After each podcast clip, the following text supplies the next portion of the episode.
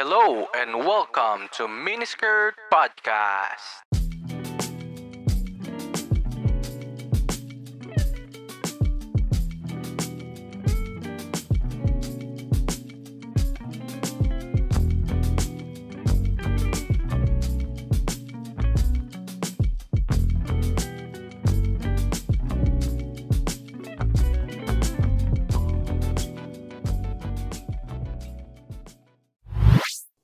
So hello guys, what's up? Welcome back to the podcast at syempre for this episode, kasama ulit natin si SP. And dahil ECQ na naman ang pag-uusapan natin for this episode, ay ang mga bagay na nauuso tuwing ECQ. so bago natin simulan ng kwentuhan, please welcome ulit natin sa ating podcast for the end time, si SP. Hi! Welcome to Miniskirt Podcast with SP. Oo, magiging ano ko na siya. Co-host. Hashtag co-host reveal kahit matagal nang na-reveal. Grabe.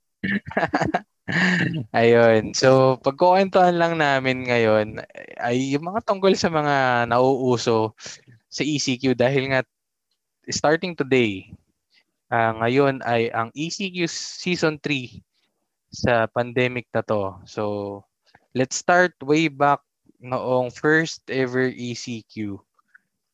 So, ikaw, SP, ano yung pinakang mga unang naaalala mong nauso nun nung first ECQ? Sa ano lang ha, sa Manila lang, sa Philippines lang tayo. Yung mga notables.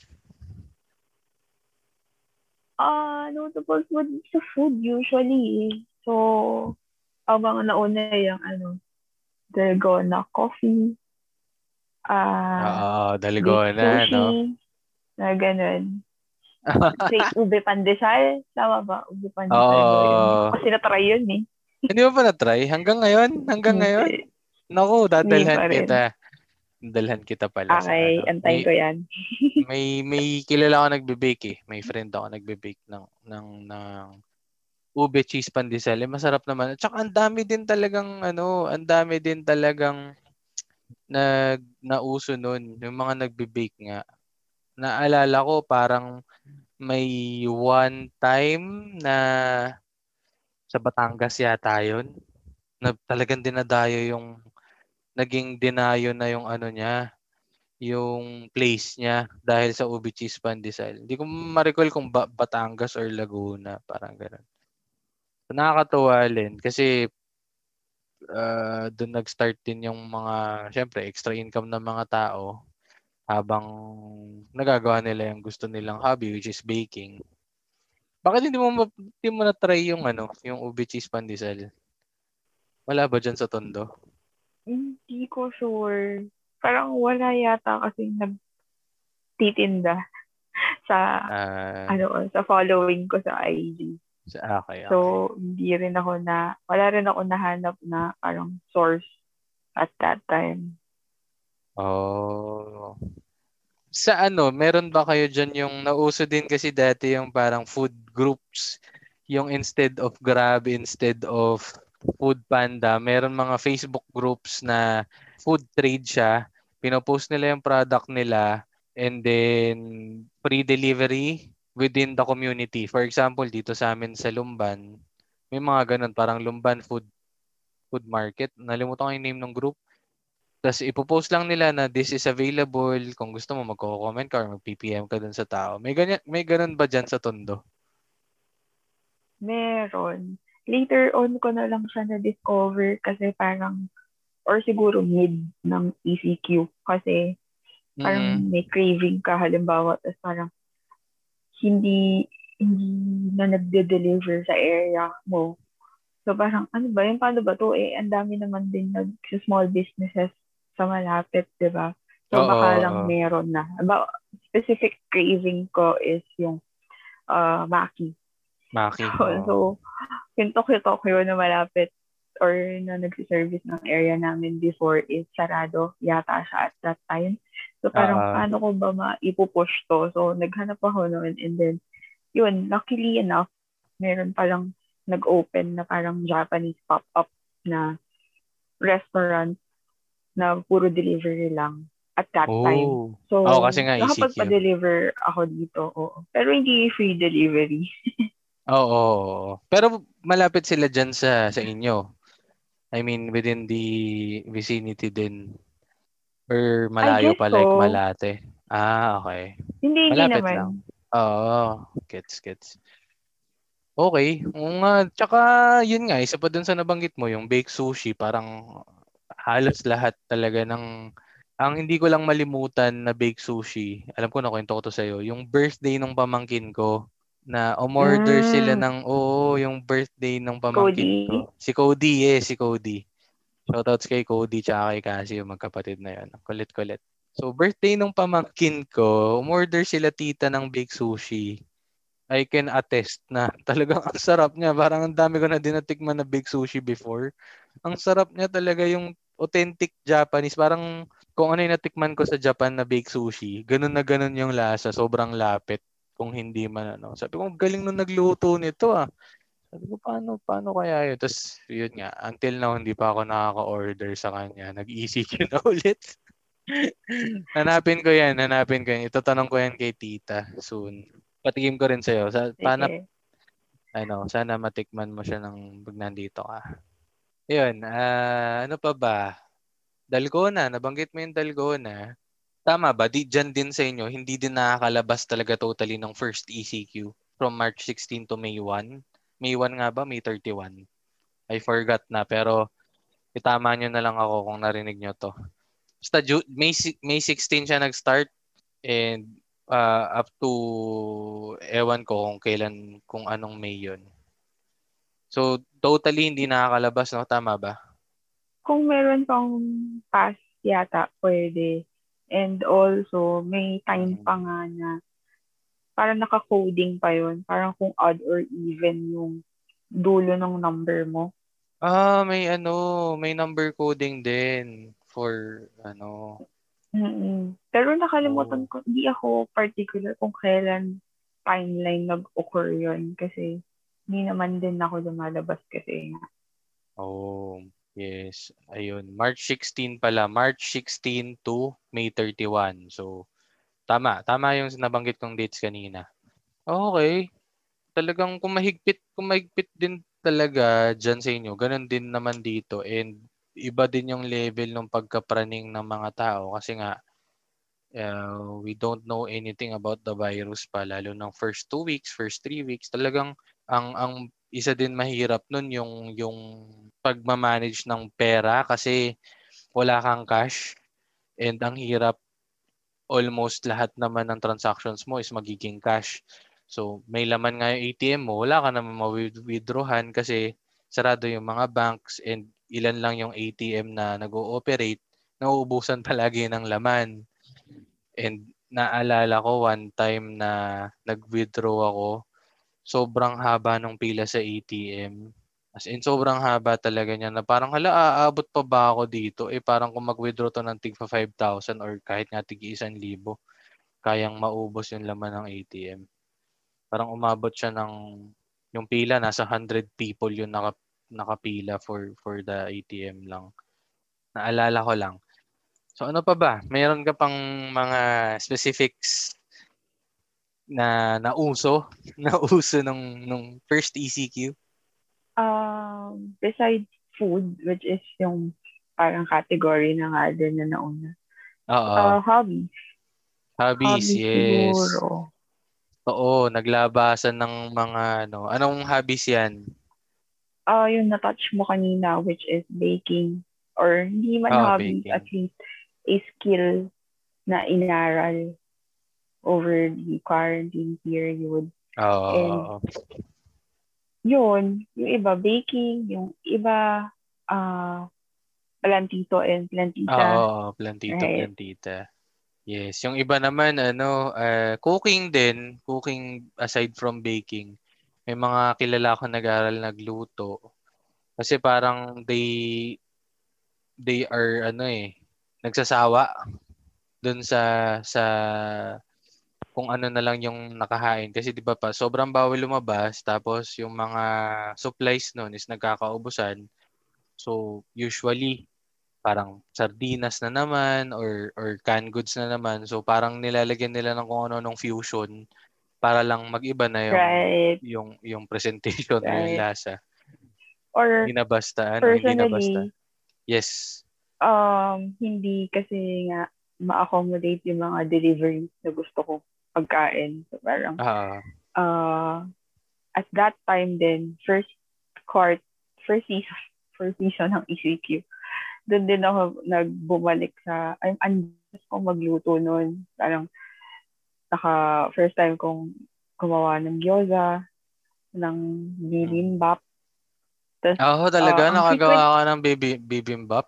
oo, parang Wow. kasi nagkikrave ako eh, pero walang delivery. Kailangan ko matikman yan ah. Scars.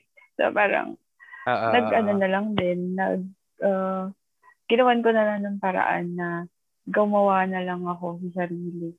Kasi nga, walang food delivery. Ano yun, nag-ano ka? Nag ah, YouTube, ganon? Tutorials? Or recipe? Recipe. Yeah. Okay, okay. Nice, nice, nice. Nakaka, ano din yun. Tsaka, parang way of, ano din eh, yung para ma-divert yung attention mo dahil sobrang stressful na nangyayari sa labas and sa paligid. Parang way of coping up mo kasi nagdi-trigger din talaga ng anxiety ang ang pandemic. Kaya kapag may ginagawa kang kagaya niyang sinasabi mo, nagbe-bake ka, nag-ano ka, nagluluto ka. It's, it's another way of escaping reality. Siyempre, ang pinakamaganda dyan, yung rewarding feeling ng pag nakakain ka ng gusto mo, di ba? Yun yung ano eh. Yun yung ultimate uh, feeling talaga na the pleasure of of having the the food you really you really want to eat. And yes, may sense of normalcy. Kasi uh, yun yun na lang eh, doon na lang din din tayo nagkikling. So ano pa ba? Yes, yan yung mga isa pang hobby yung mga nauso din talaga nung medyo nag ease out na yung restrictions from ECQ to GCQ. Dumami na yung nagbabike. So, talaga nag-trend yung biking. So, ang daming umaakyat dito sa amin sa Caliraya. And I think dyan din sa Manila, di ba? Nagkaroon na nga, di ba, ng mga bike lanes? Hindi ako nagkakamali. Yes. Uh, pero yung bike is mostly para i-accommodate not just the hobbyist, pero yung mga kailangan mag magpalit ng Yes. kumbaga means of transportation because uh, at that time di rin naman ang allowed ang uh, public utility vehicles and more so Yes. less safe Yes. din kasi yun dahil di ba nakita mo nga na siksikan na rin kasi in a way Tabi-tabi. parang Oo. safest and um, bonus na lang din na healthy din is yung mag-bike. Correct. Oh, mas healthy siya. Na-exercise ka pa and less pa yung transmission, yung percentage na ma- makaka-transmit ka ng disease and mahahawa ka or makakahawa ka. Kaya, yun nga, ang ganda din kasi ang laki din daw pala ng ginastos ng ng ng MMDA dyan ng Metro Manila Development. Parang umabot ng billions just to create a bike lane. Anyway, sana naman ginagamit ng tama.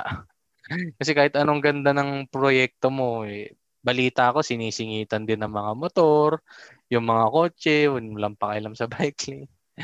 Guys, anyways, Yeah, agreed. going back, ano pa bang mga nauso sa bike? Pets. 'Di ba? Nag-alaga tayo ng pets. Well, hindi na to ECQ, Oo. pero yeah, nauso yung pets. Ang dami ko rin kilala na nag-alaga sila ng pets. Hindi sana tayo doon. Ikaw ba? Nung, Yeah. nung, nung question lang, nung, nung bago mag-pandemic ba, nakikita mo na yung sarili mo na mag-aalaga ka ng pet or isa isa yung pandemic sa nag-trigger sa na mag-alaga? Um, nakikita ko na before pero walang timeline. Kasi alam ko na Ah. matrabaho siya and it requires uh, a lot of emotions, um, Attention. monetary, diba, financial. So, hindi ko na, nalagyan ng timeline yun. And Mm. also, kasi, oo, sinasabi ko dog person ako, pero hindi ako yung dog lover before, na parang pag nakakita ng dog sa park, eh, halapitan, tapos mag-ipipet mo. Hindi. In fact, Mm. takot nga ako sa dogs eh, kasi parang, baka sugurin ako bigla, ganun.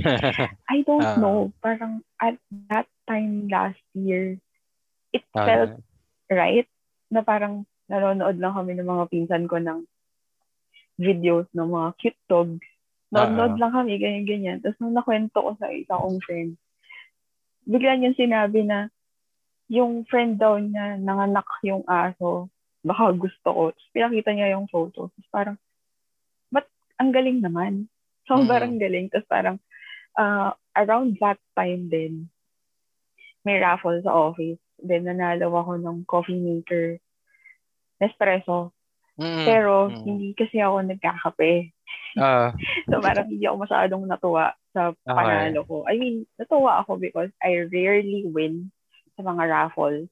Pero parang hindi ko nakita yung is, Nespresso na yun. Ginagamit mo ba yun? Pinenta ko kasi. Ay, binenta mo pala. Ano ba yan? Anyway, sige, sige, tuloy mo yung kwento. Sana sa akin na lang, di ba? pero, pero nabanggit ko sa'yo na nabunot ako, di ba? Hindi ko na masyadong O ma-recall. yung air fryer na yung nabalitaan. Yung air fryer na December, yes. Right?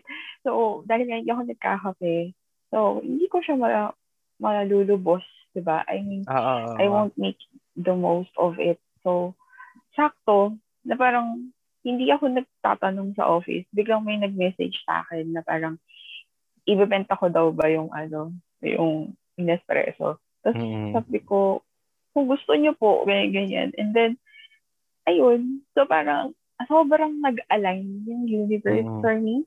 Kasi Yung napagbentahan yung mo. pera na pinangbay, oo, yung pera is nanggaling na dun sa raffle na napanalunan ko. And at the same time, parang available na agad yung aso na accessible agad sa akin, di ba? So, Nice. na kahit puro doubts ako na parang kaya ko na ba or what Oo. not, game na. Kasi, Oo, nag, nag-align na yung ano eh. eh. Oo, nag-align na yung stars eh. Na parang una nga hindi yung yung pagdating sa sa budget eh na ano agad nagawa agad ng paraan. Tapos yung mga Right. accessibilities dahil nga nasa gitna tayo ng pandemic. Ako naman, kaya ako nag-alaga ng pet kasi yun nga, hi- September, October last year, height din siya ng ng ah, pagiging mentally unstable ko. Tama ba yung term na yun, mentally unstable? Basta hindi ako mentally okay nung nung panahon na yun, sobrang ah, Disturbed. even yes, disturbed and anxious and stressed. Ang bigat lagi ng pakaramdam ko sa araw-araw, ayoko nang pumasok ng trabaho. So parang sabi ko, ah, nag-research ako about ano yung pwede maging ah, output or or out, output tuloy, sorry, outlet outlet ng stress. And isa sa nakita ko nga is pets. Eh, sakto nga, yung isa kong high school friend, meron na siyang aviary. Sabi ko, namimili ako nung umpisa kung talaga magpupush na ako sa dog or mag-bird ako or African lovebirds kasi less yung kailangan mong attention and yes, maintenance, etc. So, um, pwede yung bird nandyan lang, papatukain mo, lilinisin mo once a week. Yun na yun, that's it. Ma marerelax ka na rin sa sa huni, sa huni ng ibon. Every morning, especially. Um, maano sila, nagtutweet-tweet sila sa morning. So, it's uh, it's relaxing na para ka nasa nature feels. Sabi ko, feeling ko bird yung right for me. Tapos yun, bumili ako ng pair of lovebirds. Pero per previous conversations natin, akala ko talaga um, magpupush ka dun sa dog. And hindi ko talaga naisip na ako yung magpupush sa dog. Kasi parang we, ano lang eh, weeks lang or days lang talaga na parang, ay, gusto ko na yata. Biglang andyan. Oo. Also, um, fact is, hindi ko alam kung ano kwento ko na to sa'yo before, pero the day I said yes to to having some is also the day I said yes na sa ano sa labas natin. Oh. Kasi I I vividly remember na nag-tweet ako noon eh, na parang four yeses in a day. Parang ang laking bagay kasi nun for me. For, na sa Ah. personality ko na parang lag, pag may nagyayagan yan, no. Lagi, parang laging Ah. default ko is no. So parang ang laking leap sa akin nung nag-yes ako sa dog. Nag-acquire ako ng dog. And then, yun nga, yung lalabas tayo. So parang, ah, ang napaka ano ko naman, ah, risk taker ko naman itong araw na to. Napakagalante mo naman sa yes. well, ayun. Eh, pinag-isipan turns, both. So, oh, yeah. it turns out na lahat ng yes mo eh, maganda ang ano, kinalabasan. Ayun. So, ayun, yun. Yeah. Yun ang uh, story of having pets. And, and uh, alam ko maraming marami akong kilala na nag-acquire din ng pets this uh, ECQ and quarantine period kasi ano eh ah, talagang magandang outlet ang pets ng ano. Although yun nga sabi doon sa isang episode ng Miniskirt podcast, sila yung stress minsan. Sila yung nagbibigay sa'yo ng stress pero wala eh. It's it's ano eh. It's two-way, two-way pa rin siya na stress reliever mo siya pero at pag may nangyari sa kanila mag-aalala ka rin ka. Okay, ano pa ba? So, tapos na tayo sa pets. Yung sinabi mo, mag-aalaga ka ng aso para para may magbantay sa bahay. Pero hindi, Oo. ikaw yung magbabantay sa aso. Oo. or, or baliktad. Ikaw ang hahanap ng magbabantay sa kanya. Isa pa siguro ano, sige, move on tayo sa next next uh, hobby. Isa talagang nag-boom rin ay yung social media na TikTok, 'di ba? Parang Right? this pandemic halos ang taas ng users niya na ako hin- hindi ako talaga never akong gumawa ng TikTok eh. Pero yung influence nga ng TikTok sa Talaga Hello. ba? Oo. oo. Ah, si Shelo yung gumawa nga sa akin, hindi ako. So, and never ko rin siyang ginamit, tinambayan, parang YouTube lang, YouTube lang talaga ako. Pero ang maganda naman daw sa TikTok talaga, pag pinilter mo yung gusto mong, unlike sa Facebook, ito sabi lang naman sa ni Rodel, unlike nga sa Facebook, na kung ano yung nagtitrend, yun yung ibabato niya sa'yo or meron silang parang specific algorithm na ibibigay sa'yo yung mga ganitong bagay. Kay TikTok, kung ano lang talaga yung gusto mong makita, yun lang din yung binabato niya sa'yo. Hindi ka matotoxican, parang ganun. So, I guess, ma- kaya din siya nag-boom kasi less toxic and very entertaining. Ikaw ba, pumasok ba sa isip mo mag-TikTok? Yeah. Talaga? Hindi. Hindi, akala ko, oo eh. Kasi, Uy, hindi, Kasi- oo. Hindi naman ako dancer. Oo. Hindi, I try to cut, I try to cut social media naman kasi sa, sa akin, in general. I mean, even before pandemic, Facebook, hindi ako nag-Facebook. Parang ngayon ko lang siya din halos nilogin Mm-mm. ko last, last year, ganun. Pero, yun nga, tapos yung Twitter nga, tinanggal ko na rin sa phone. Parang, hindi ko, if marami man akong spare time, um, marami akong ibang bagay na pwedeng paglaanan nun than Yes, sa social media. tumambay Oo. sa social media. Correct. Yes. Ayun. Nox naman. I agree, Sanay ka agree. din. Wala.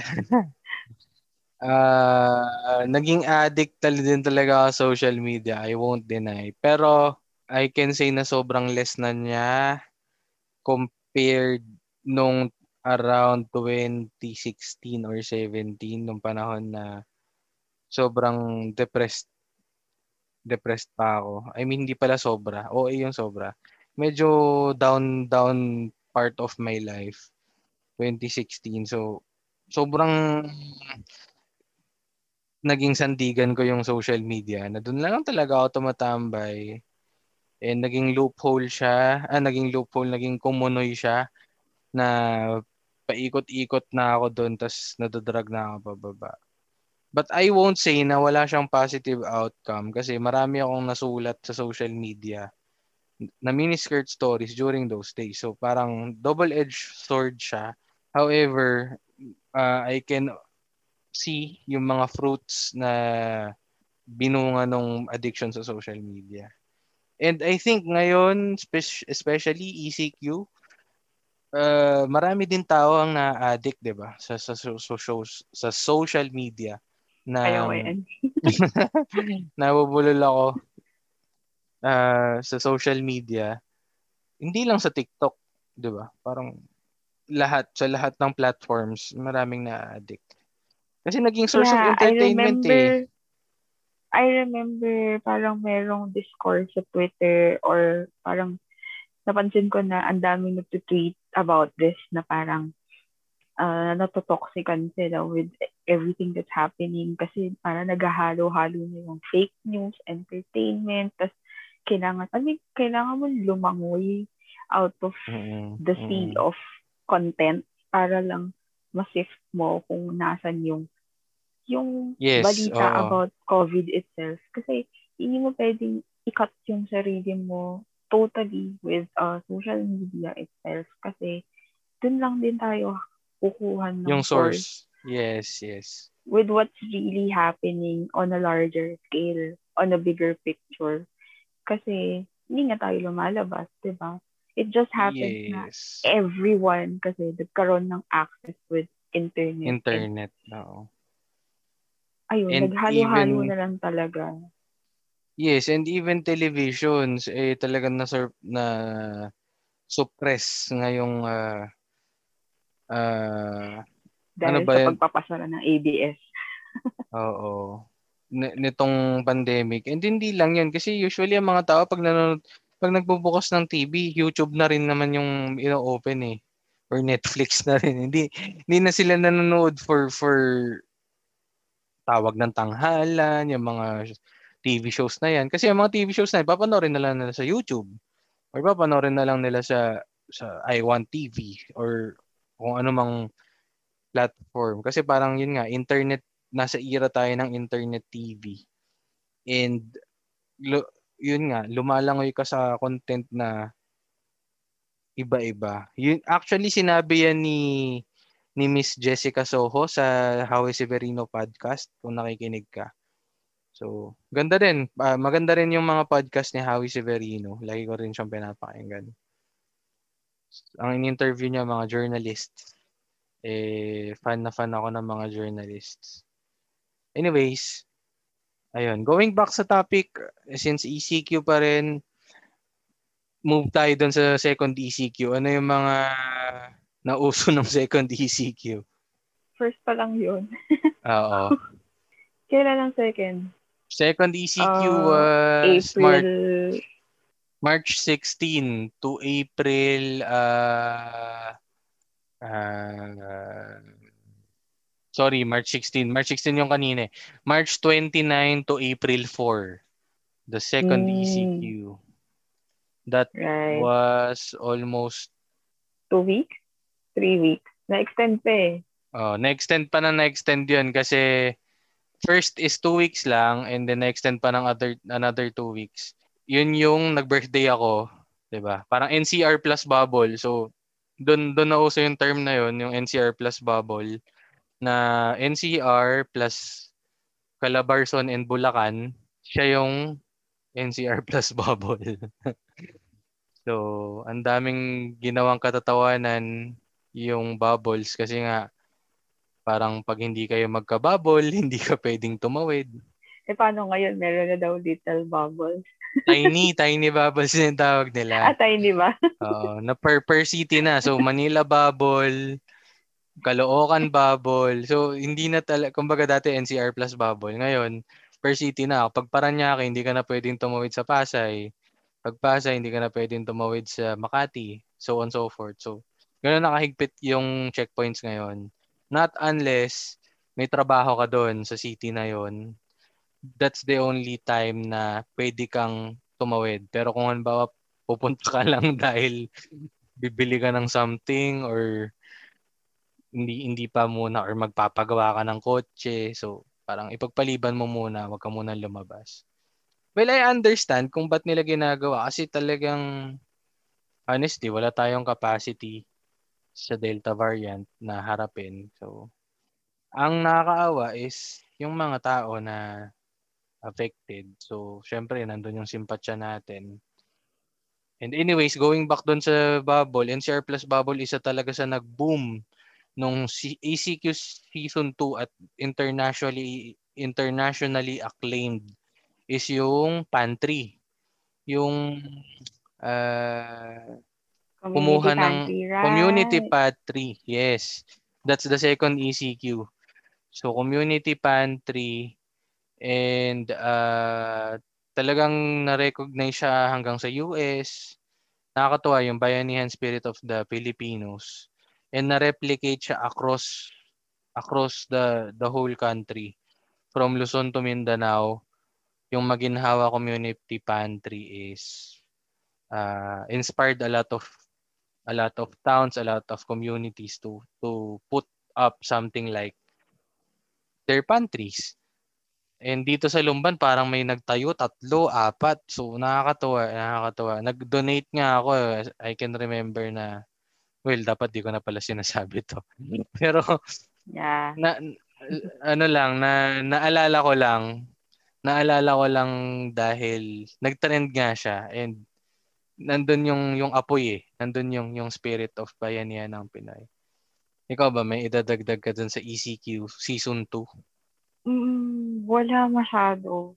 Kasi nasa Bulacan ako noon eh. Parang Ah, nagstay ka ng two weeks ba sa Bulacan? Or one week? Doon kay Gina, di ba? Ay, oo. Yes. That's the... Oo. Naalala ko lang din so, dong... Ah, sige, sige, tuloy. Ikaw muna. Ayun, medyo out of touch kasi kasama ko yung season ko na nag-isolate din. So, hindi ko rin masyadong alam yung mga trends and all.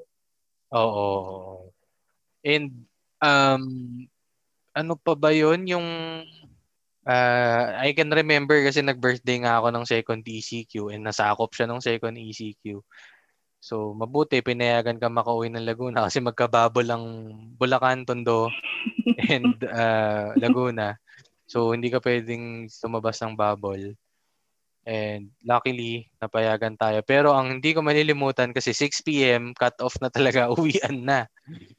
Kasi may curfew. Sobrang higpit ng curfew na 6 p.m. tapos na ang magkailangan wala ng tao sa labas ng bahay.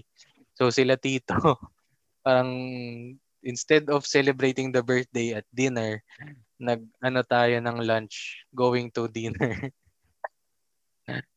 Kaya, Kasi nga, lalabas na yung COVID pagdating ng alas 6.01. yes, yes. Well, ang ang ako kasi ang take ang take ko diyan sa ang take ko din diyan sa uh, curfew na yan para lang din siguro maiwasan yung mga late night inumans. Well, mara, malam, mala, maraming loophole yan na pwede ka namang mag-inom ng hapon tapos ituloy mo na lang hanggang umaga. Pero siguro may mas may mas tamang implementation, I think. Pwede sila mag-curfew, may tamang implementation. Ah, last na. Last na sa ECQ Season 2. Yung, yung essential lugaw. Di ba? Sobrang mm. nag-trend yun. Tapos ang daming naglugaw. Parang ang dami talaga naglugaw nung ano na yun. nung moment na nag-trending yung lugaw. Parang kahit kami nagluto kami ng lugaw eh. Kinabukasan. Kasi parang, di ba, bawal lumabas ang non-essential um, deliveries or or uh, non-essential workers like uh, the frontliners, etc. Eh di, may isang lalaking nahuli na nagde-deliver siya, grab food yata siya sa Bulacan. Tapos magde-deliver siya ng Yeah, San Jose del lugaw. Monte. Yes. Yan, ah, San Jose. Nagde-deliver siya ng lugaw ng midnight. Eh, curfew 10, parang curfew nga is 6, 6 or 8, parang mga ganun. Eh, midnight na. Sabi, essential po Pinita siya ng mga ano, barangay. Barangay. Tapos parang nil- nil- nilitanyahan siya. Tapos nabash yung barangay tanod, yung babae. Ewan ko kung tanod siya or baka kagawad. Oo, oh, talaga. Oh, oh, yun. Hindi mas mataas pa yung posisyon niya. So, nabash siya sa internet. Tapos yung mga tao, Ay, hindi. sinakyan. Parang ano, yung captain yung nag, ah, nag-official statement. Tapos yun, doon na Oh. sila nag-sorry. Kaso, parang ang nabalit, ang naano ko sa news nun is, uh, nagkaroon ng emotional uh, effect yun dun sa, ano, sa rider, di ba? So, parang plan niya pa rin na isu yung Oo. um, mga official. Hindi ko na lang din nasundan kung ano lang nangyari doon. Naku, hindi isuso eh. Tatawanan lang ng piskal yun eh. Pag nag-complain ka, tapos syempre, di ba, unang ano, police, tapos piskal. Baka nga sa police, tawanan lang parang ibasura lang ng police yun eh. Well, anyway, side comment ko lang yun. Ayun, I think yun, yun yung ECQ season 2 na ano, na talagang highlights na mga nauso. Nag-trending yung logo, naglogo lahat ng ta- Ang dami nag-post nung naglulugo sila. Ang dami nag-post, hindi ko malimutan. Tapos, uh, uh, sige, going to the third third ECQ. Ngayon na yun, di ba? Starting today, ano kaya yung mga mauuso?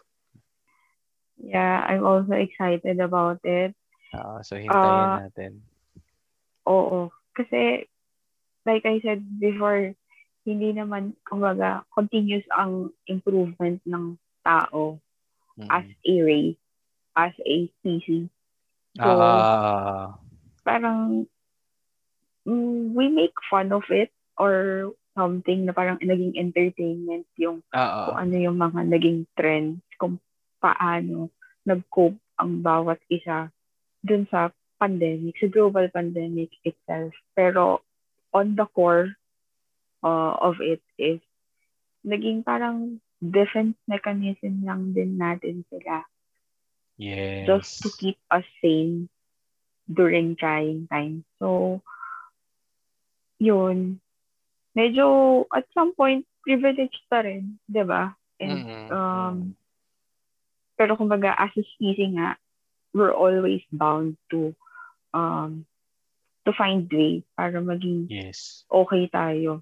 Na parang, hindi man din kasama sa uh, economic class, eh, yung, di ba yun, TikTok, di ba? Parang, Mhm. regardless of economic class na na na humaling sa TikTok, 'di ba? Oo. Tsaka, to add dun sa sinasabi mo na um, kung paano siya naging def- defense mechanism, feeling ko inherent yun sa sa ating mga Pinoy, to be specific, na ano eh, ano tayo eh, para nga tayong bamboo Jolly. tree. Oo, na kahit anong lakas ng hangin, sumasayaw lang. Uh, it's a Filipino trait. Uh, however, uh, minsan nga, dahil sa sobrang pagiging uh, we take things very light lang, na we tend to we tend to forget or um, to notice yung ibang bagay na um, nakakapagpa minsan nalalamangan na tayo, yun, yung mga ganun. Dahil we take it easy. Ah, yan sa ayuda, Or yan sa the mga nangyari sa underlying nat- issues. Yes, na the parang- underlying issue. Ang daming diversion na Exactly. nagagawa sa media. Pero parang kung nagrereklamo ka about about uh, the pandemic response itself, ang pwede mo kasing inarrow down yan sa mga root causes eh. Yes. Pero dahil nga nadi-distract tayo with everything else, parang, oh, nasa na yung ninakaw sa uh, PhilHealth Fund. Yes. tapos yes. 'Di ba So parang, Mm. um, dahil sobrang ano tayo or naging liable ba si si Manyanita dun sa Ah, ginawa si niya. Chief Debold Sinas. Yan, di ba? Mm, so parang uh, sa nature natin na Pinoy na we find the good in the bad. Parang ngayon kasi we find the good in the worst time. Yes. and correct. nakakalimot. So parang um, with that, kumbaga, isa sa mga naiisip ko din na na solusyon na albeit maliit, eh, Mm. cumulatively is malaking impact is to uh, register sa ano Yes. sa Register to vote, 2022. guys. Yeah. Lapit na. Malapit na Yun. deadline nga pala. September 30. Yeah, September something. Oo. Oo, basta September. Malapit na. It's less than a month or more than a month na lang siguro. Kaya, register to vote, guys. And also Ah. get vaccinated. Yes, get vaccinated. Siyempre. Mm-mm, ikaw. I'm talking to you. may choice ba ako? Ang problema, hindi na vaccine hes- hesitancy ang problema ngayon eh. Vaccine supply and the process itself of vaccination. so, yun na yung, yun na yung problem ngayon. Hindi na yung hesitancy. Kasi as you can see, yung mga queues, yung mga queues sa Robinsons, yung mga queues sa, sa Antipolo, sa Marikina, grabe yung haba ng pila, tapos wala silang bakuna wala silang parang okay walk in pero ang idodose parang 80 doses lang eh yung nakapila 500 di ba? Parang uh, kailangan talaga ng mas maayos na sistema. So guys get vaccinated and register to vote. Yan. So I think yun na lang din yun, yun naman din yung parting words namin sa inyo. Thank you sa pakikinig for this episode. Sana may napulot kayo or nakarelate man kayo. And kung meron man kayong uh, tingin nyo na uso na hindi ka namin nabanggit, you can comment down sa ating post. Wow! Alam mo, may Facebook group eh. Ituloy natin natin- ang usapan. Ah, ituloy natin ang usapan sa ating Facebook group and mag-comment lang kayo kung ano yung mga napansin nyo pa for the past and three use the seasons. hashtag. Yes. Importante yung hashtag, hindi pwede mawala. Kasi hindi siya mafi-filter. So, ayun. Thank you. Thank you sa pakikinig and mag-ingat kayo lagi. Bye-bye, guys. Keep safe. Keep safe. Hello and thank you sa pakikinig sa Miniskirt Podcast. Para sa ating giveaway, i-share lang ang episode na to sa mga social media sites at gamitin ang hashtag na Miniskirt Podcast.